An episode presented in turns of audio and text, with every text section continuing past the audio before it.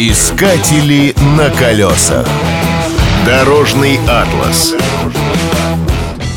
Дорог в Египте раз-два и обчелся. Одна трасса идет по побережью Средиземного и Красного морей. Вторая петляет по долине Нила. Третья опоясывает египетскую часть Синайского полуострова. Качество этих дорог хорошее.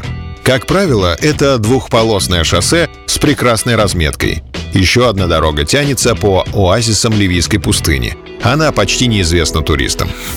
В городах много автозаправок. Стоимость и марка топлива указаны только на арабском языке.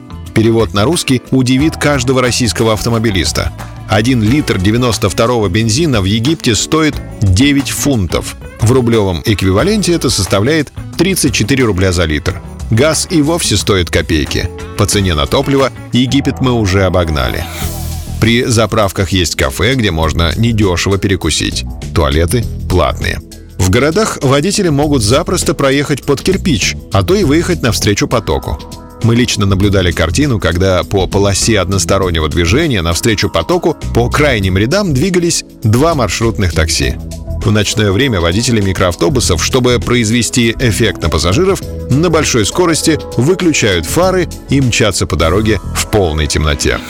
Любимым детищем египетских дорожных строителей являются лежачие полицейские. Их очень много.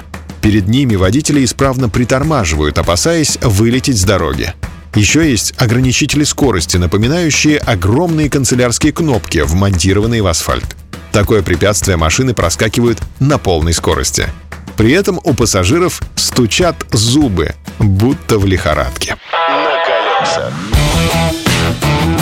Искатели на колесах.